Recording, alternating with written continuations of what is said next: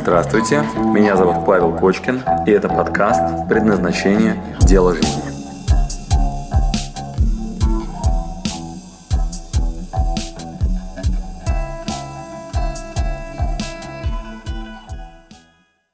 Меня зовут Александр, и, если честно, я вам очень завидую. А, для начала я объясню, что со мной происходило два года назад. Ну, это важно понять. А, с одной стороны, я человек, который к 30 годам ну, сделал такую очень крутую карьеру. Ну, с 20 лет я работаю директором различных представительств, э, офисов, делаю отделы продаж. А, но самое, пожалуй, такое агрессивное и энергозатратное, я занимался инвестициями. А, биржевые, прежде всего, это кто в курсе самый рынок, да? А, и Форекс, и фондовый рынок, потом недвижимость, и вот сейчас уже в производство. Чтобы вы понимали, это не только шальные большие деньги, но еще и шальные большие проигрыши. В принципе, в какой-то момент я стал экспертом по определению риска. Это была, ну, моя, вернее, есть, остается одна из основных компетенций, слава богу. А в любом проекте я всегда считаю, ну, как бы худший сценарий и соглашаюсь в нем участвовать при условии, что этот сценарий меня устроит. Но независимо от, скажем, внешних каких-то атрибутов успеха, покупка квартиры, а, жена, сын у меня а, уже был, уже был, э, задавался постоянно такой вопрос, уволиться, не уволиться. То есть, когда я шел на предназначение, э, у меня была прям конкретная такая проблема, э, уволиться или не уволиться. Вот, ну, бывали у вас такие случаи, вот поднимите руки, кто вот прям вилка такая, увольняться или нет? Ну, все с этим сталкиваются, особенно там молодые. А теперь представьте, что у вас э, идеальная зарплата. Ну, в принципе, руководящая должность, вы довольно-таки хорошую позицию в компании занимаете, 10 лет, развивали ее активно, и тут надо все бросить. Ну, состояние такое. А давайте, чтобы было прям более убедительно, напишите вот зарплату, которая вас сейчас прям устроит. Вот прям на бумажечке напишите, это важно вот какая по рынку, ну не такая там, знаете, хочу миллиард, да, там, а вот прям вот, вот чтобы вас, для вас прям было комфортно, хорошо, приятно. Вот напишите циферку. Просто пометьте себе, да, эту циферку. А вы смеетесь, вы большую циферку представили? Не, можно, в принципе, очень большой, но э, я просто к тому, на данный момент у меня была такая ситуация. У меня довольно-таки хорошая зарплата, в принципе, все есть. Э, но есть еще одно но. Э, меня бесит моя работа. Насколько бесит э, один из рефлексов, как бы один из показателей того, что работа мне в принципе не подходит, это рвотный рефлекс. То есть уровень стресса и напряжения настолько, что при определенных условиях я просто не выдерживал, как бы и мог пойти блевать. Ну, по логике, вопрос уволиться или не уволиться тут не стоит, да. В принципе, нормальный человек уже давно бы свалил. Но вот в таком состоянии, по сути дела, я был овощем. А те деньги, которые я зарабатывал, я абсолютно не испытывал радости. То есть мне давали деньги, но а, где их тратить, на что их тратить, мне было абсолютно пофигу. А дальше еще был один такой интересный момент, я тоже его озвучу, потому что это важно, чтобы вы поняли, вот именно то состояние, с которым иногда сталкивается человек, такой как я. Э, Паша давал одно из упражнений, называется таймшит, э, где надо было расписывать каждые 15 минут своего дня. Вот просто вот все, что вы делаете. И когда мы анализировали это упражнение, у меня была, например, такая опция, как прогулка с сыном. Два часа я гуляю с сыном в принципе, нормально, ну, хорошо, провожу время. А, но Паша задает мне вопрос, а о чем ты думал в этот момент? И получается, что пока я два часа с сыном гуляю, то есть, по идее, я хороший папа и провожу с ним хорошо время, мозг мой находится на работе. В этот момент я много гоняю всяких говномыслей о том, кого уволить, э, как наладить рекламу или еще что-то. То есть мозг постоянно находится в таком состоянии мозгового штурма и решает, по сути дела, проблемы какого-то дяди, ну, по идее, моего работодателя. И вот такая вот примерно ситуация. То есть назвать это счастливой жизнью при всей как бы внешней э, успешности практически невозможно. Вот примерно с таким запросом, не то что запросом, вопросом я пришел к Павлу на тренинг предназначения. А попутно могу еще сказать, я любитель тренингов. А, я был три раза, а можно упоминать? БМ. Нет. Другие проекты. Э, например, например, есть такой проект «Бизнес-молодость». То есть я э, пытался из себя сделать ну, такую бизнес-машину. Э, Все, что мне казалось во мне неправильно, я сразу шел туда, где люди делают правильно бизнес-молодости я был три раза с разными запросами, ну, решал разные задачи, но все время это было касалось бизнеса. И все, что я внедрял, оно в итоге переходило потом, ну, какие-то в цифры, в показатели, но общей какой-то гармонии а, действительно не вызывал.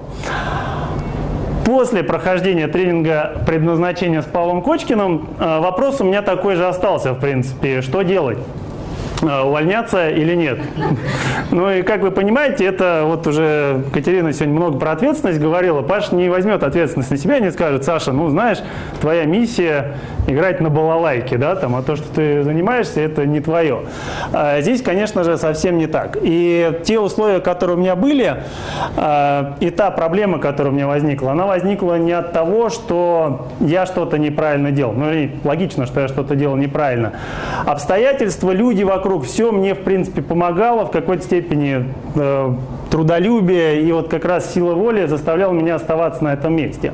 Но вот вопрос именно работы с энергиями, вот ключевой показатель, вот именно то, от чего кайфуешь, а, у меня не был решен. То есть я делал с позиции надо, должен, а, кому-то там еще как-то боялся там кого-то обидеть или быть виноватым. Ну, в общем, много таких вот а, различных вещей, на которых мы сливаем.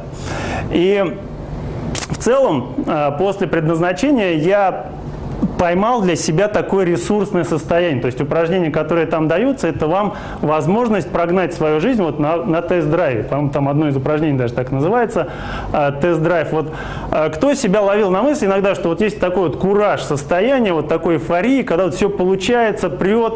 В этот момент, как правило, находятся хорошие люди, которые готовы помочь. И вот, вот на предназначение можно поймать именно тот якорь, тот элемент, который будет вам давать это состояние.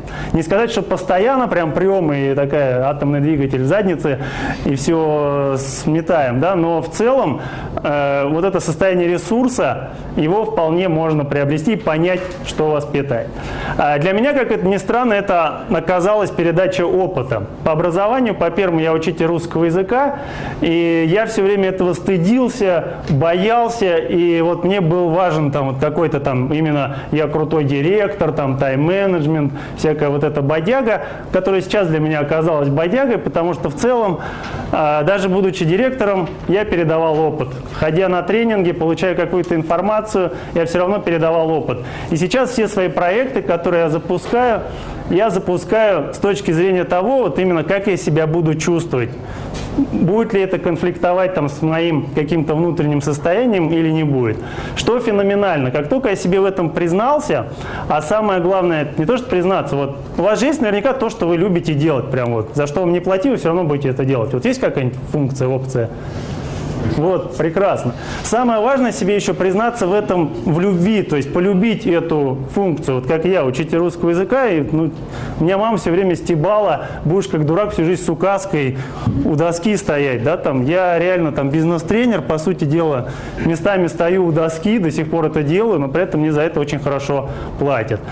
А сейчас я уже занимаюсь там большими инвестициями, в инвестиции в производство. Это буквально вот за два года произошло, потому что вот те мысли, то ощущение, тот драйв, который получаешь а, на данном проекте, попутно там вам еще предстоит много всего познать, а, он заряжает, появляются люди адекватные, готовые помочь. Вселенная, в общем, все, что только нужно. Вот там один из последних пунктов эзотерика а, на лесенке. Это вот когда уже весь мир будет полностью у ваших ног, и все, что вы пожелаете, обязательно сбудется.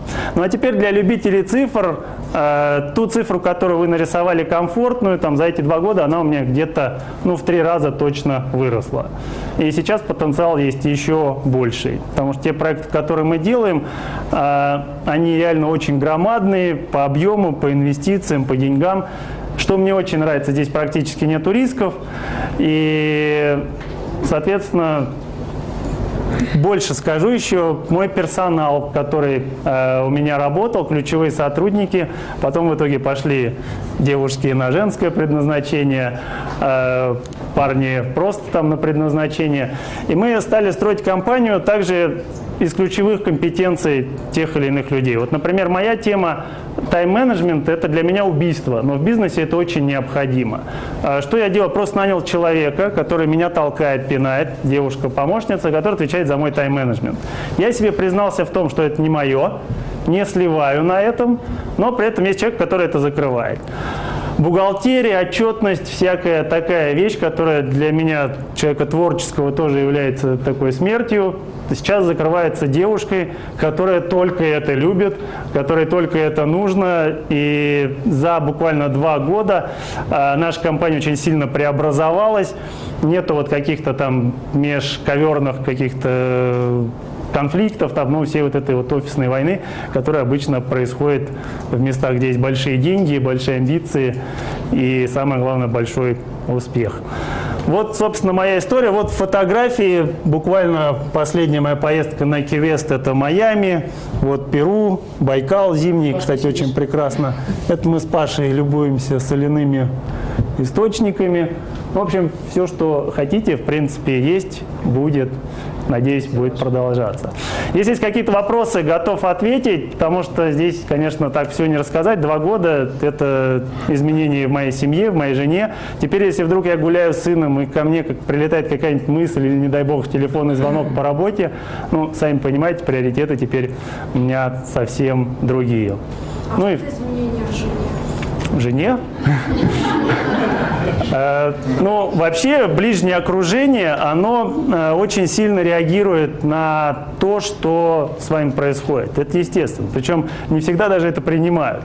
Да, в моем случае, ну, сами представьте человека, который был в состоянии, который описал, с чего начал. Да? И быть моей женой при этом, ну, очень трудно, честно. Ну, при таком состоянии, да, то есть человек все время ходит напряженный, да, фанатик там работы, да, зарабатывает деньги, но все равно вот опять же, даже на уровне сыном, да, там, на уровне с женой то же самое, да, там для меня приоритет там более важный. Сейчас, естественно, такого нет. То есть я получил более вечную ценность, более вечный ресурс, энергию. И тоже один из таких показателей, если раньше я был таким трудоголиком, фанател и даже козырял тем, что я круто работаю и много, а, то спустя какое-то время я понимаю, там, что в деньгах ну, нельзя расти там, до бесконечности, есть какое-то ограничение. Ну, в моем случае сейчас нету, да, но в том проекте, в котором я участвовал, для меня, например, стал критерий свободное время. Это вот возможность поехать в отпуск. И вот за прошлый год у меня было, если первый раз я практически не мог никуда поехать. У меня самый нормальный отдых – это новогодние праздники, просто там вся Москва не работает. То за прошлый год у меня было 6 путешествий. Довольно-таки дальние страны, причем с семьей, это все затратно в том числе, но при этом теперь могу себе это позволить. И прежде всего временем. То есть даже критерий деньги здесь э, какого-то особого значения не имеет. Да. Я не понял, а чем вы в итоге стали заниматься? А, в итоге, верно, в итоге я занимался тем же самым, но поменялось э, не то чтобы отношения, поменялись инструменты. Ну, конкретно я, например, умею преподавать, но не умею э, штрафовать людей. Да? А, что я делаю? Я делаю семинары для сотрудников. Я создаю, а, вот знаете, такое понятие есть инфобизнес, то есть обучающие курсы. Да? Но я создаю их корпоративно. То есть учебные курсы, учебный портал для сотрудников. Ну, это то, что я умею делать.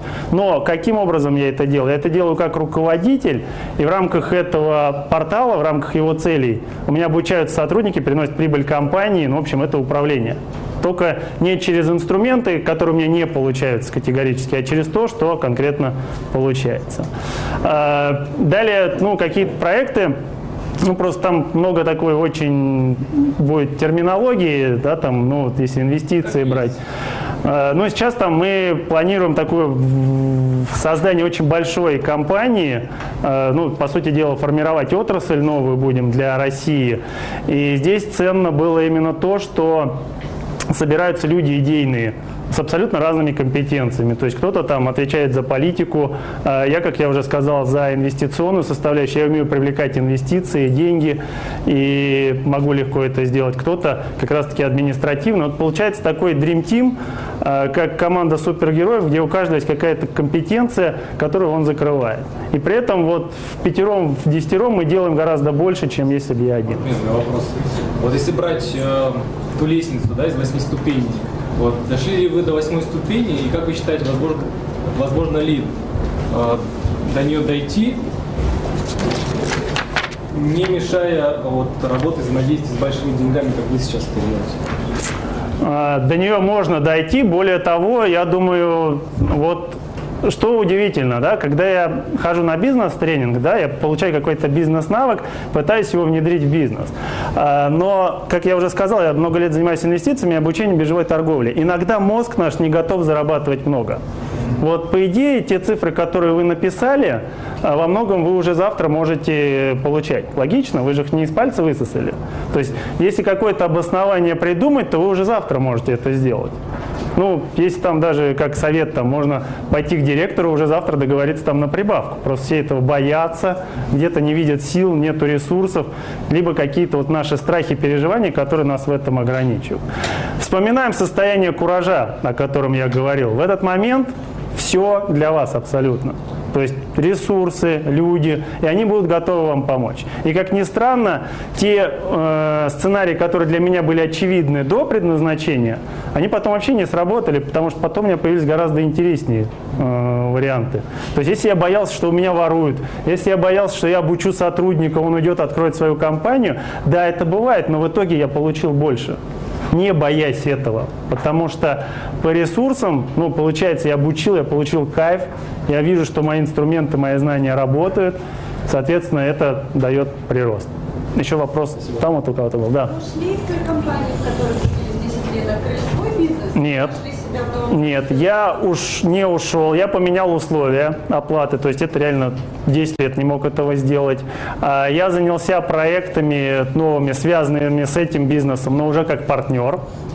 А, ну и плюс ко всему есть уже такой свой проект очень большой, который скоро это все перекроет. Вот. Но э, отрасль экологическая, пока, пока секретная. Вот. Ну, это прям такая, это очень серьезно, ну, глобально, потому что я не люблю рассказывать про стартапы, про то, что у меня скоро будет там андроидный коллайдер. Я сначала делаю, потом говорю. Например, про инвестиции вообще без рисков, мне кажется, сложно найти такие инвестиции. Ну, если вам так кажется, то да. Я так тоже думал. Вот, в принципе. свои сильные слабые стороны и поверить в себя. Абсолютно. Вот очень важно поверить и влюбиться в то, что вы делаете. То есть начать ценить это. Потому что, как правило, окружение, э, как правило, вы сами, э, по сути дела, занимаетесь не, чем, не тем, чем хотите. Да, там, вот представьте, там, готовы ли вы заниматься всю жизнь тем, чем сейчас занимаетесь. Многие, например, просто, ну, жопа часы меняют на деньги. Да? То есть я пришел, мне здесь платят, я отсижу, хоть как-то дотерплю 8 часов рабочего времени, потом уйду. Ну, можно так, но представьте там, мне вот недавно фраза такая понравилась. «Э, люди перед смертью никогда не жалеют, что мало работали. Вот. И сейчас для меня, если раньше я такого себе даже представить не мог, то сейчас для меня ценность моя и моя эффективность именно в том, что я меньше работаю. Что я, например, могу с женой, э, ребенком больше путешествовать, больше учиться, больше делиться своими знаниями. Может быть, даже вообще в других сферах, не получая за это деньги. Но вот общая синергия, она в итоге приводит к этому. Ваше отдавание, да? Да, это то, что да, это на самом деле то, с чего э, мы начали, потому что после предназначения я подошел к Павлу, и у меня был вопрос, а вот, вот у меня есть такая вот исходные данные, что делать? Паша говорит, отдавай. Но я был на деньги настолько зациклен, что мне отдавать это как раз был тот сценарий, который практически нереальный. Если мне говорили, что займись благотворительностью, я представлял, что есть люди, которые занимаются благотворительностью, я к ним должен пойти за деньгами. То есть вот настолько я был циничен и думаю, ой, значит кто-то раздает, значит я могу еще и у них взять. Я когда занимался открытием офисов, я заходил в любое помещение, вот, например, в это, сразу мог посчитать его аренду, что бы я здесь делал, чтобы там загнать сюда людей, что-то там продать. То есть у меня вот, вот это вот было постоянно. Сейчас такого нет, слава богу. Спасибо. Спасибо большое, Саша. Спасибо. Спасибо, что дослушали до конца. С вами был Павел Кочкин. Если вам понравился этот подкаст, пожалуйста, скажите об этом мне. Нажмите лайк. Пусть будет видно и другим, какие подкасты хороши. Услышимся через неделю. Пока.